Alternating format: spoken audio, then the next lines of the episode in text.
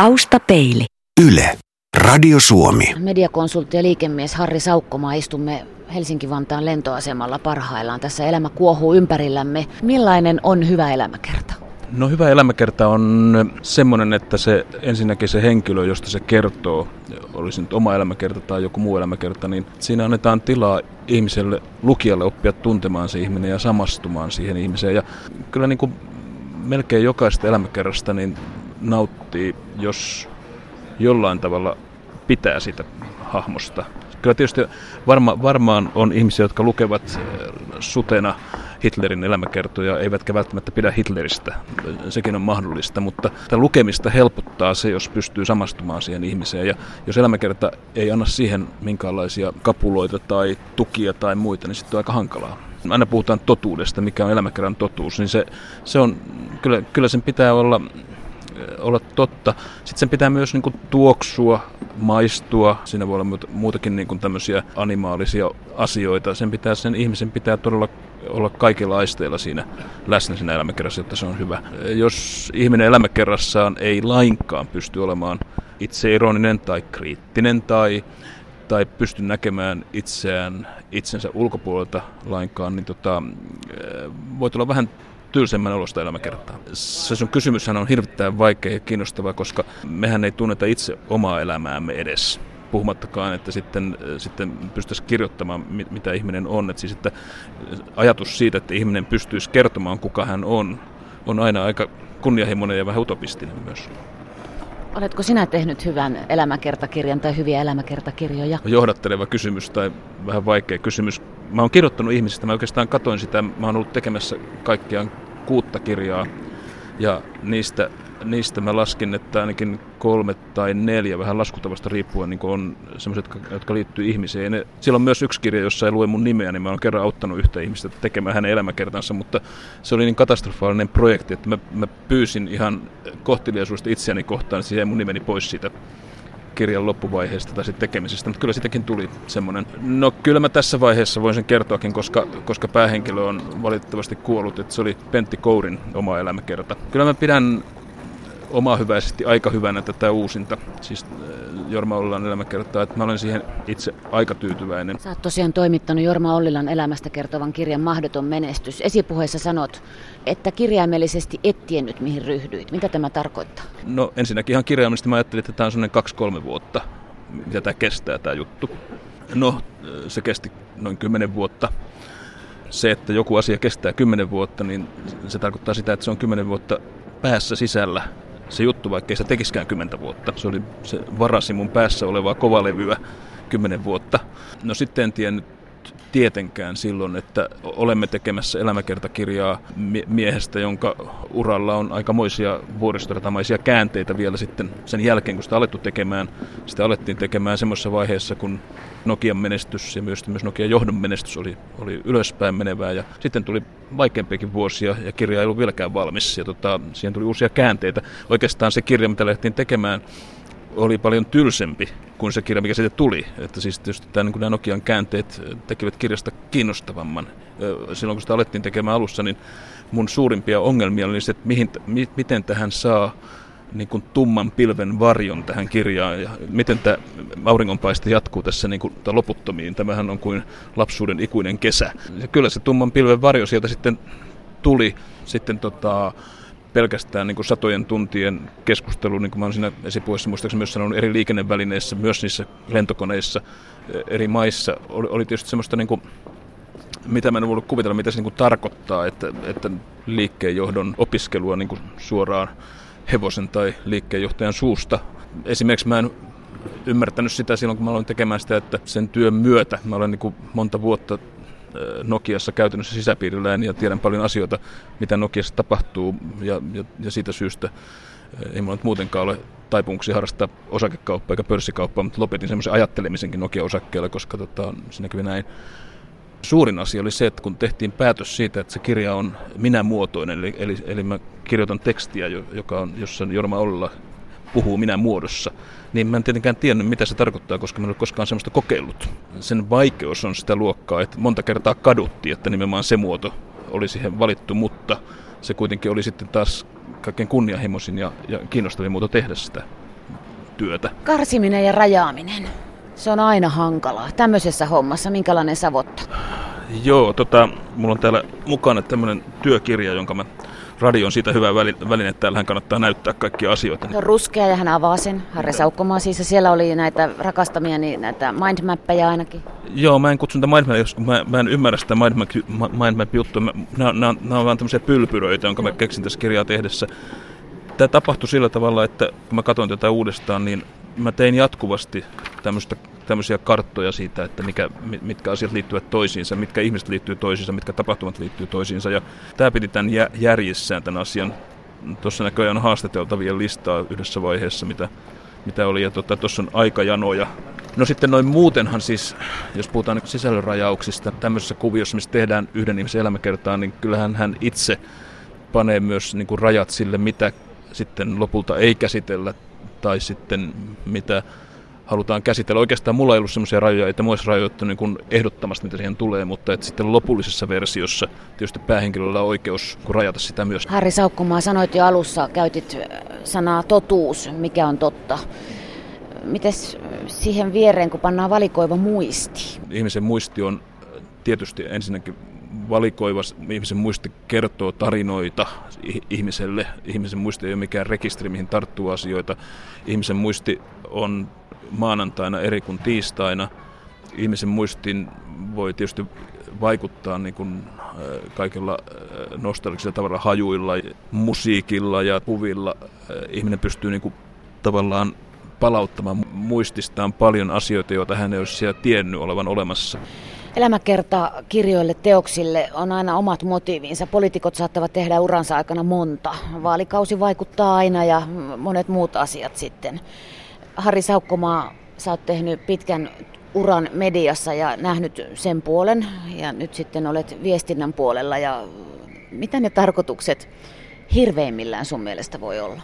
Mä rakastan elämäkertoja itse, vaikka en mä nyt väitä, että mä olisin lukenut niitä niin, niin jatkuvasti. Ja, ja nyt täytyy sanoa vielä tämmöinen, vielä ehkä semmoinen hauskuus, niin kun mä vastaan kysymykseen, niin oli se, että että tuon kirjoitustyön aikana mä varoin elämäkertojen lukemista. Siis mä en halunnut nähdä sitä hetkeä, että mä näen jossakin aivan loistavasti kirjoitun elämäkerran, johon, johon mä en ikään kuin pysty. Mä, mä muun muassa blokkasin itseltäni kokonaan Steve Jobsin elämäkerran, se ilmestyi. Mä en ole vieläkään lukenut sitä tästä syystä. No siis huonoin elämäkerta on ehkä äärimmille se elämäkerran tekijä, jos se ei nimenomaan halua olla rehellinen, jos se nimenomaan ei pyri minkäänlaiseen rehellisyyteen, jos sen elämäkerran tarkoitus on yksinkertaisesti peittää jotakin sellaista, joka olisi oleellista siinä elämässä ja josta ihmiset olisivat ihan perusteellisesti kiinnostuneet, jos sen elämäkerran tehtävä on niin semmoinen marenki jonkun kakun päällä. Sä itse sanot näistä vaalikirjoista, aika harvoin jostain syystä näkee hyviä poliitikkojen elämäkertoja, jotka ovat itse kirjoittaneet. Enkä, enkä mä osaa oikein sanoa, että mikä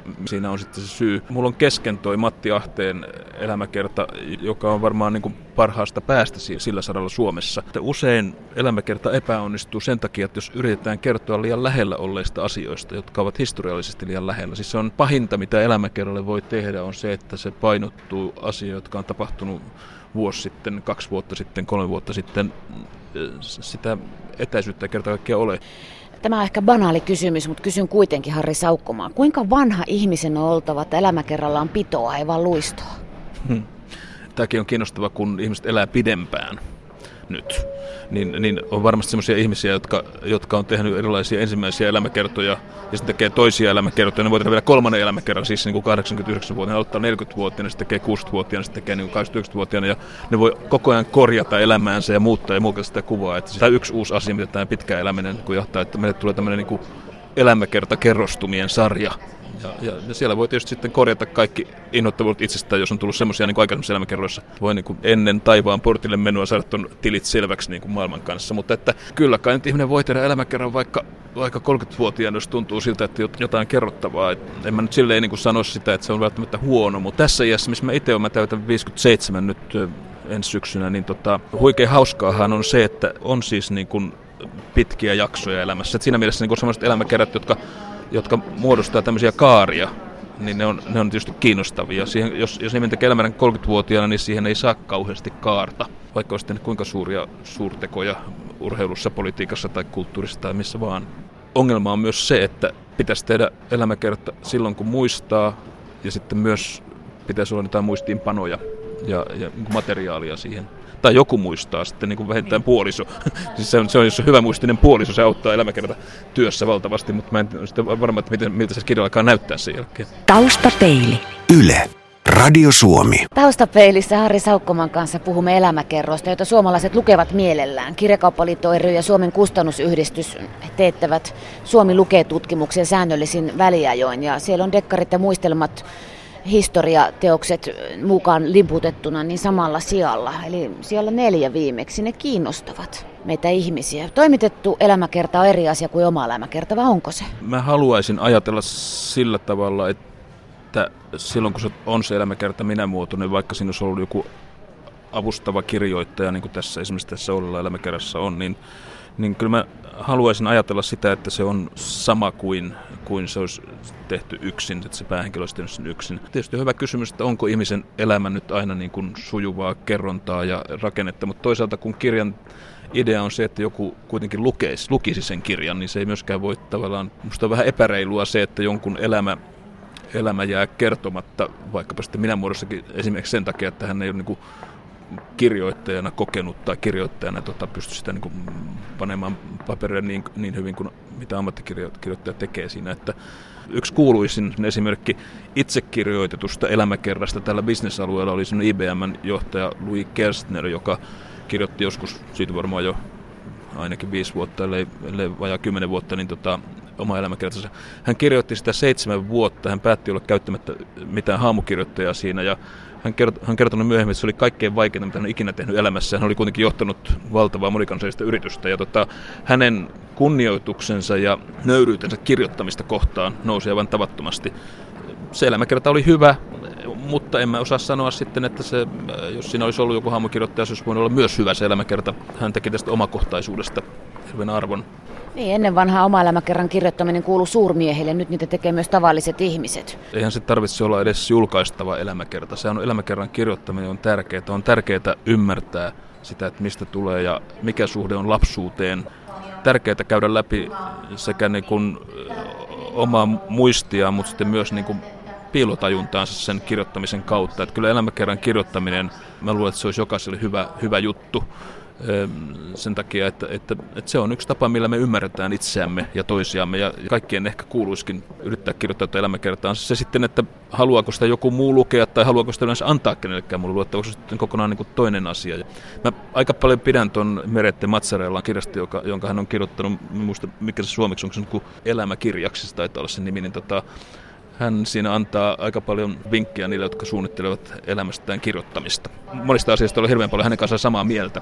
Hän sanoo, että kannattaa niin keskittyä tämmöisiin hyvin konkreettisiin muistikuviin, juuri hajuihin, makuihin, näkyihin, lapsuuteen, kaikkeen semmoiseen, joka on niin kuin kaikkein todellisin kerros ihmisen minässä, joka on meidän liskoaivojen syvyyksissä. Ja siinä syvyyksissä on niin kuin valtavasti kaikkea kiintoisaa ja kyllä se on niin kuin myös tärkeä psykoterapian muoto myös tietysti se, että, että ihminen kirjoittaa elämästään, käsittelee elämänsä, puhuu siitä, muistelee sitä, se on niin selviämisen ytimessä. Silloin varsinkin, jos ollut, elämä on ollut tosi vaikea ja rankka. Mä sanoin äsken, että oma elämäkerran kirjoittaminen kuuluu vain suurmiehille. On naisen elämäkin elämäkerran arvoinen. Pitää heti korjata ja ihmiset huutavat ilosta, kun lukevat Tuve Jansson Teet työtä ja rakasta. Se on ensimmäinen Janssonista tehty laaja suomalainen elämäkerta. Tuula Karjalainen on sen tehnyt ihmisestä, joka ei enää ole keskuudessamme. Tässäkin on sitten eri asiat, että se on tulkintaa.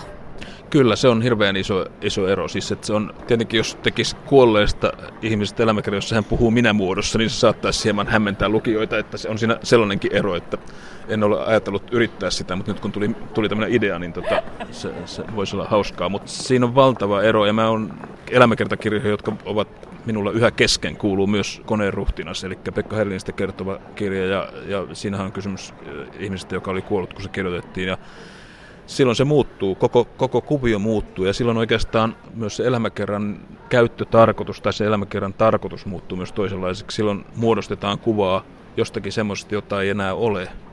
Ja taas sitten niin kuin elävän ihmisen elämäkerta on puheenvuoro usein keskusteluun siitä hänen perinnöstään, siitä hänen maineestaan ja, ja, ja tekemisestään. Ja sitten elävän ihmisen elämäkerrassa on se, että me kaikki voidaan verrata sitä ihmistä vielä siihen kirjaan ja, ja, ja me voidaan päätellä, että onko tämä sen näköinen kuin se ihminen voisi olla. Jos me otetaan esimerkin läheltä, eli tästä Jorma Olla elämäkerrasta, niin mä luulen, että kaikkein suurin asia, mistä ihmiset olivat yllättyneitä siinä kirjassa tai mistä, mistä mä olen saanut palautetta, että mistä ihmiset ovat yllättyneitä, oli se, että, että tässä henkilössä, jonka monet luulevat tuntevansa, koska hän on ollut julkisuudessa pitkään ja työssään näkynyt ja Suomessa näkyvä hahmo, niin monilla ihmisillä oli joku kuva ja sitten se kuva taas sen kirjan lukemisen jälkeen muuttui tai täydentyi tai sai uusia värejä tai, tai toi, siihen tuli joku semmoinen ulottuvuus, mitä ihmiset eivät ole ajatelleet. Esimerkiksi semmoinen asia, että, että vaikka nyt olisi kuinka sankarimytologinen johtaja, johtajahahmo ja, ja rakentanut tuossa tota Nokiaa ja tuonut vaurautta ja muuta ja kaikki on näyttänyt menevän niin kuin Jatsin juhla monta vuosikymmentä, niin sitten siellä takana on niin kuin valtava määrä myös epäonnistumisia, siellä on myös epävarmuutta, siellä on tuskaa, siellä on älyttömän yksinäisiä hetkiä, joihin niin kuin ihminen pystyy samastumaan, koska meillä yleensä elämässä on aika yksinäisiä hetkiä. Ja ajatus siitä, että myös niin kuin jonkun iso yrityksen johtajalla on aika paljon yksinäisiä hetkiä, aika paljon epävarmuutta tai jopa niin kuin fyysisiä oireita, niin kuin kirjassa on psykosomaattisia oireita aika paljon, niin kuin pörssikurssi laskee, niin vatsaan sattuu. Sitten siinä on tietysti myös paljon velvollisuuden tuntoista työtä ja, ja sellaista, mitä niin kuin monet ihmiset tekee. Sekin saattaa olla jollekin aika yllätys, että hyvin, hyvin palkattu johtaja tekee aika paljon työtä. Ja sitten sellaiset asiat esimerkiksi, että Jorma Ollila joskus alle 30-vuotiaana, niin ei missään tapauksessa halunnut liike-elämään. Hän, hän, ei, hän ei pitänyt tehtaista, ei pitänyt bisneksestä ja, ja haaveili tutkijan urasta ja jotenkin täysin niin kuin lähes kummallisten sattumusten kautta sitten tota, valitsi tämän uransa, niin se on semmoista haahuilua, jota niin kun, ehkä nykyään jopa tehdään vähemmän kuin siihen aikaan, mutta mukaan joka on hyvin tuttua meille kaikille. Siinä kun tulee tämmöisiä uusia värejä, että, että se tavallaan se julkisuuden muovaava kuva elävästä elämäkerran kohteesta, niin se parhaimmillaan saa lisävärejä tai lisäsyvyyttä sitä elämäkerrasta, mutta silloin sen pitää olla, ainakin sen yrityksen pitää olla aika rehellinen, jossain määrin nöyrä sille, miten asiat on mennyt, ja silloin pitää, pitää myös niin keskittyä niihin asioihin. Jos, jos ihminen on elossa, tekee elämäkerran, ja keskittyy vaan niin rakentamaan sitä jalustaa itsestään, niin, niin, niin ei se tuo paljon mitään uutta, jos on kyseessä suurmies tai suurnainen. Silloin, silloin se on vaan osa sitä jalustaa, jonka me jo tunnemme, osa sitä pintakerrosta, jonka me, joka me nähdään, osa patsasta. Mitä järkeä on tehdä elämäkertoja, kun kaikki sanotaan jo lehdissä? Henkilökuvat, syvät sellaiset, kauraa ihan arvostetuista lehdistä niihin ei niin arvostettuihin, ja kukin saa määritellä sitä tykönään, mitä ne on kullekin. Hmm. Oli aika hyvä elämäkerta vuosi. Mä sanon tässä vain neljä, kun mulla tulee mieleen, niin siellä oli, nämä nyt on kaikki valitettavasti näitä miehiä kyllä, mutta sitten Tuve Janssonen tuli sitten myöhemmin, mutta että nämä kaikki neljä oli kuitenkin eläviä ihmisiä yhä, eli, eli Matti Ahde, Janne Virkkunen, Helsingin Sanomien päätoimittaja, Björn Vaaruus, joka sitten oli taas auktorisoimaton elämäkerta, ja sitten tämä Jorma Ollila. Ja ne oli ne kaikki aika eri tavalla tehtyjä, mutta, mutta mielenkiintoista on se, mikä kuvaa tätä mediaa, on se, että kun se tulee se elämäkerta tämmöisestä ihmisestä ulos, ja mä olin itsekin, vaikka mä olin siis koko elämäni viettänyt enemmän tai vähemmän mediassa, niin tota, ja sitten kun on tavallaan siellä kohteena tai tämmöisen tekijänä, ja itsekin, jä, totta kai mä jännittän, ja olen hirveän hermostunut siitä, että miten, miten se otetaan vastaan. Siinä oli valtavat niin kun, itse asiassa niin kun nämä epävarmuustekijät myös, että ymmärtää, ymmärtääkö ihmiset tätä kirjaa ja tota, millä tavalla ne ymmärtää sen. Ja, niin sitten media ja mediatoimista sillä tavalla, että on aika monta päivää sellainen ilotulitus menossa, että no ensiksi tulee Vaaruusen kirja, niin sitten poimitaan niin yksi aukeama pikku paloja sieltä. Sitten tulee eh, Matti Ahteen kirja, sitten tulee Janne Virkkusen kirja, sitten tulee Jorma Ollen kirja, taas poimitaan pari aukeamista pikku paloja sieltä. Niin tietysti, se, tietysti siinä se oikeastaan se vastaus tiivistyy tuohon kysymykseen, että että mikä ero on sillä, että, että ne ovat näitä pieniä paloja siellä, siellä. Totta kai on myös pitkiä juttuja ja elämäkerrallisia hyviä juttuja tehdään kyllä, mutta että kyllä myös niin kuin ajatellaan, että se aukeama niitä paloja elämästä niin kuin muodostaa jonkun kuvan jonkun elämästä. Ja siellä on vanhoja kuvia, siellä on aika, tietysti myös niin kuin se on hauskaa, että siellä niin kuin on näitä hääkuvia, kihlajaiskuvia ja kaikki muuta semmoisia niin nuor, niin nuoruusjuttu tulee siihen, mutta että ehkä se juuri se ero on se, että, että hyvä elämäkerta on kuitenkin kertomus. Se on tietysti varmasti tyylitelty kertomus elämästä aina. Siis ei, ei kirja ole yhtä kuin elämä, mutta, mutta se on kuitenkin niin kuin yritys kuvata jotain semmoista, jota ihminen on kokenut ja nähnyt elämässään, ja siinä on joku kaari, joka alkaa ja loppuu. usein se alkaa lapsuudesta, usein se voi alkaa jostain muustakin kohdasta. Siinä on tilaa kuitenkin niin paljon enemmän kuin lehtijutussa niin rakentaa sitä kaarta palata niihin asioihin tai rakentaa sinne sisään itse asiassa niitä pieniä kaaria, jotka on kaikkein kiinnostavimpia jotka on niin kuin ihmiskohtaloita tai ihmisiä tai, tai jotakin muuta. Että kyllä mä luulen, että se on se kuitenkin se, se niin voima tämmöisessä kirjanmuotoisessa elämäkerrassa verrattuna journalistiseen tekstiin.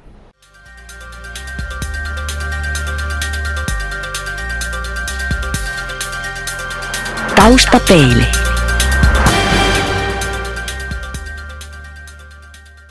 Harri Saukkomaan kanssa puhumme elämäkerroista Helsinki-Vantaan lentoasemalla. Maailmaa jäsennetään, kukin alussa sanoit jo, että lukija joko haluaa löytää jotain inhaa tai isoa sieltä elämäkerrasta tai viihdyttää itseään tai lukea aikalaisen näkemystä maailmasta, jossa on eletty. Se on moninaiset ne polut. Tai lukija haluaa kyllä myös oppia. Sanotaan nyt niin päin, että mä olen niin iloisesti yllättynyt siitä, että on myös lukijoita, jotka tulevat sanomaan, että he ovat oppineet tästä jotakin. Usein ne saattaa olla sellaisia ihmisiä, jotka on yrityksissä erilaisissa hommissa, esimerkiksi kun lukee yritysjohtajan elämäkertaa tai sitten jotain muuta. Se on jotenkin niin kuin vahvistanut ihmisiä se, että on vaikeuksia ja ne on voitettu. Ja kun eilen tai toissapäivänä, niin joku sanoi mulle, että oli hirveän lohdullista lukea se, kuinka vaikeata Nokialla oli 95-96, jolloin, jolloin yhtiö oli niin kuin ensimmäisen kerran kaatumassa itse asiassa mm, omiin sössäilyihinsä siellä siis omiin tietojärjestelmän ongelmiinsa ja muihin sellaisiin asioihin. Ihminen on sillä tavalla aika mieletön olento, että vaikka tämä meidän aika on kaikilla rajallinen täällä, eikö se nyt hirveän pitkä se ihmisen elämä ole kuitenkaan, vaikka se tässä on vähän pidentynytkin, niin tota, ihminen haluaa oppia ja vahvistua, eikä se tietysti koske pelkästään tämmöisiä suurmiehiä tai suurnaisia, kyllä se voi, jokaisen ihmisen elämässä on tämmöisiä asioita. Elämäkerrassa on samat draaman lait kuin muuallakin, niin alussa puhuin niistä mustista pilvenreunoista, niin niitä pitää myös olla, ei kukaan jaksa lukea semmoista elämää, jossa kaikki onnistuu ja menee hyvin. Facebookissa se on aika yleistä, mutta, mutta niin kuin elä, elämäkerralle se ei, se ei tee hyvää ja kaikki asiat onnistuu. Harri Saukkomaa, mikä kirja alkaa näin? Joukko suomalaisia keski-ikäisiä miehiä nousee ulos busseista. Heillä on harmaa tai vaaleansininen puku, huomaamaton solmio ja valkoinen paita. Talo on vanha, se sijaitsee Lontoon Cityssä vastapäätä kirkkoa. Tässä on nyt joku knoppi. en muista. Se on sun oma kirjas, Jaakko Lassila paljon haltia. Se alkaa näin, kyllä sä sen tiesit. No, kyllä mä, kyllä mä kelasin jo tuossa jokaisen kirjani alun, että mä tiesin, että tässä jotain, jotain nyt tulossa. Mutta aika hämmentävä sitaatti, täytyy sanoa. Mutta mä tietysti voisin tässä taas tota, kyllä sanoa, että, että mä inhoan erityisesti vanhoja toimittajia, jotka, niinku, jotka kehuu omia nuoradijuttuja, mutta, mutta niinku ihan kivan näköisiä lauseita kuitenkin, että edes. no, niin milloin elämäkertakirja muuttuu semmoiseksi historian alkuliejuun vajoavaksi? Onko Jaakko Lassila-kirja vielä relevantti? Jaakko Lassilahan, nämä on, nämä on ollut nämä mun elämäkerta, tai tämmöiset ihmisen elämästä kirjo, kertovat kirjat, ei sekään oikeastaan elämäkerta, se on niin kuin kirja siitä, miten semmoinen Jaakko Lassila myytti syntyy. Niin ne kyllä tietysti elää aikansa, mutta että aika hyvin sitä aikaansa on kestänyt tämä Kuka tarvitsi Pentti Kouria, että siinä, siinä mä niin kuin, en varmaankaan ryhtyisi paljonkaan muuttamaan mitään. Ihan rehellisesti sanottuna Jaakko Lassila-kirjaa en ole uskaltanut lukea pitkään aikaan, että se juuri sen takia, että mua pelottaa lukea sitä. Mä olin, mä olin silloin myös tosi nuori. Se on ensimmäinen tollainen kirja, oma kirja. Kyllä sillä varmaan jotain merkitystä on ja kyllä se varmaan on niiltä osin veikkaisin totta, mitä se, mi, mihin, se, mihin se keskittyikin, mutta että sen jälkeen tuli paljon muuta.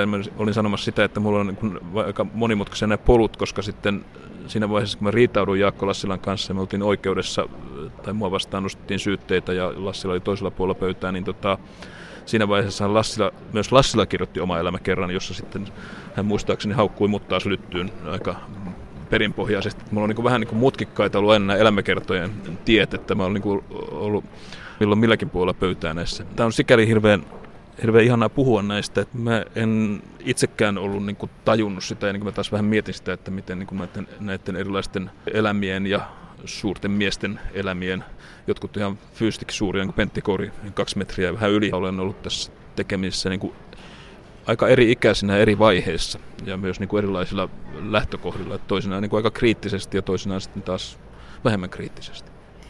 Me puhuimme tuossa äsken, että minkä ikäinen ihmisen on oltava, että siinä on pito siinä elämäkerrassa. Joo, mä kysyn Harri Saukkomaa sulta, kuinka nuori ihminen voi tehdä elämäkertaa toisesta ihmisestä? Pystyykö kaksikymppinen, joka on juuri lentämässä siivilleen, niin olisiko hän voinut tehdä Ollila-kirjaa? Olisi, mutta siitä olisi, siitä olisi tullut sitten todella toisenlainen. En mä osaa sanoa, olisiko se tullut parempi vai huonompi, mutta toisenlainen.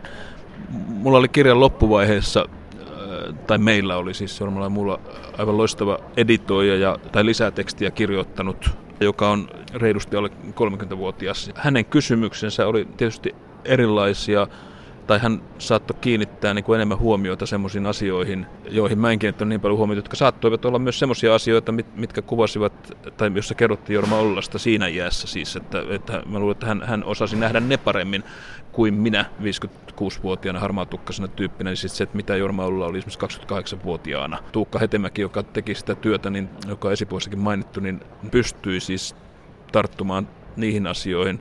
Hänen tehtävä oli lukea vielä kerran se käsikirjoitus ja kommentoida sitä, löytää sitä heikkoja kohtia ja muuta. Ja sitten ne hänen huomionsa selvästi niissä asioissa taas hänen niin kuin, kokemusmaailmassa oli oleellisempi.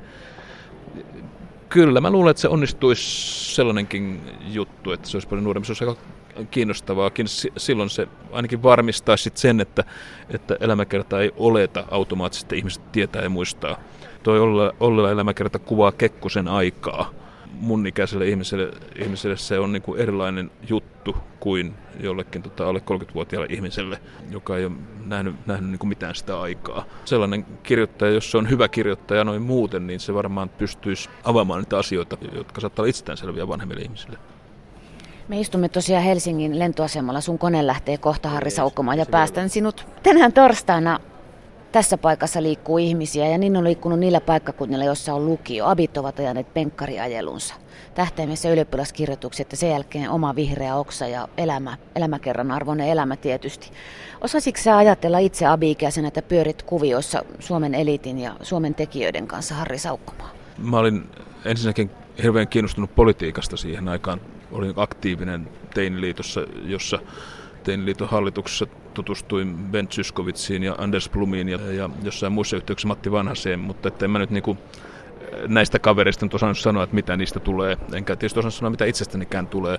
Mutta sitten toinen asia siinä Abi, Abi-lavalla niin oli se, että mä sillä hetkellä kyllä tiesin, että, että mä tulen kirjoittamaan, että mä tulen olemaan journalisti, koska mä olin ollut jo edellisen kesän kesätoimittajana maakuntalehdessä ja silloin mä olin rakastunut siihen työhön. En mä varmaan paljon, paljon uskaltanut unelmoida mistään, mistään muusta kuin siitä, että mä voin olla kirjoittamisen kanssa tekemistä. Sille se, se on sen mun muistin ja mun oman elämän semmoinen pitkä, pitkä sä, säie, joka on toisinaan ohut toisinaan vahvempi niin kuin elämän näkeminen kirjoittamisen kautta.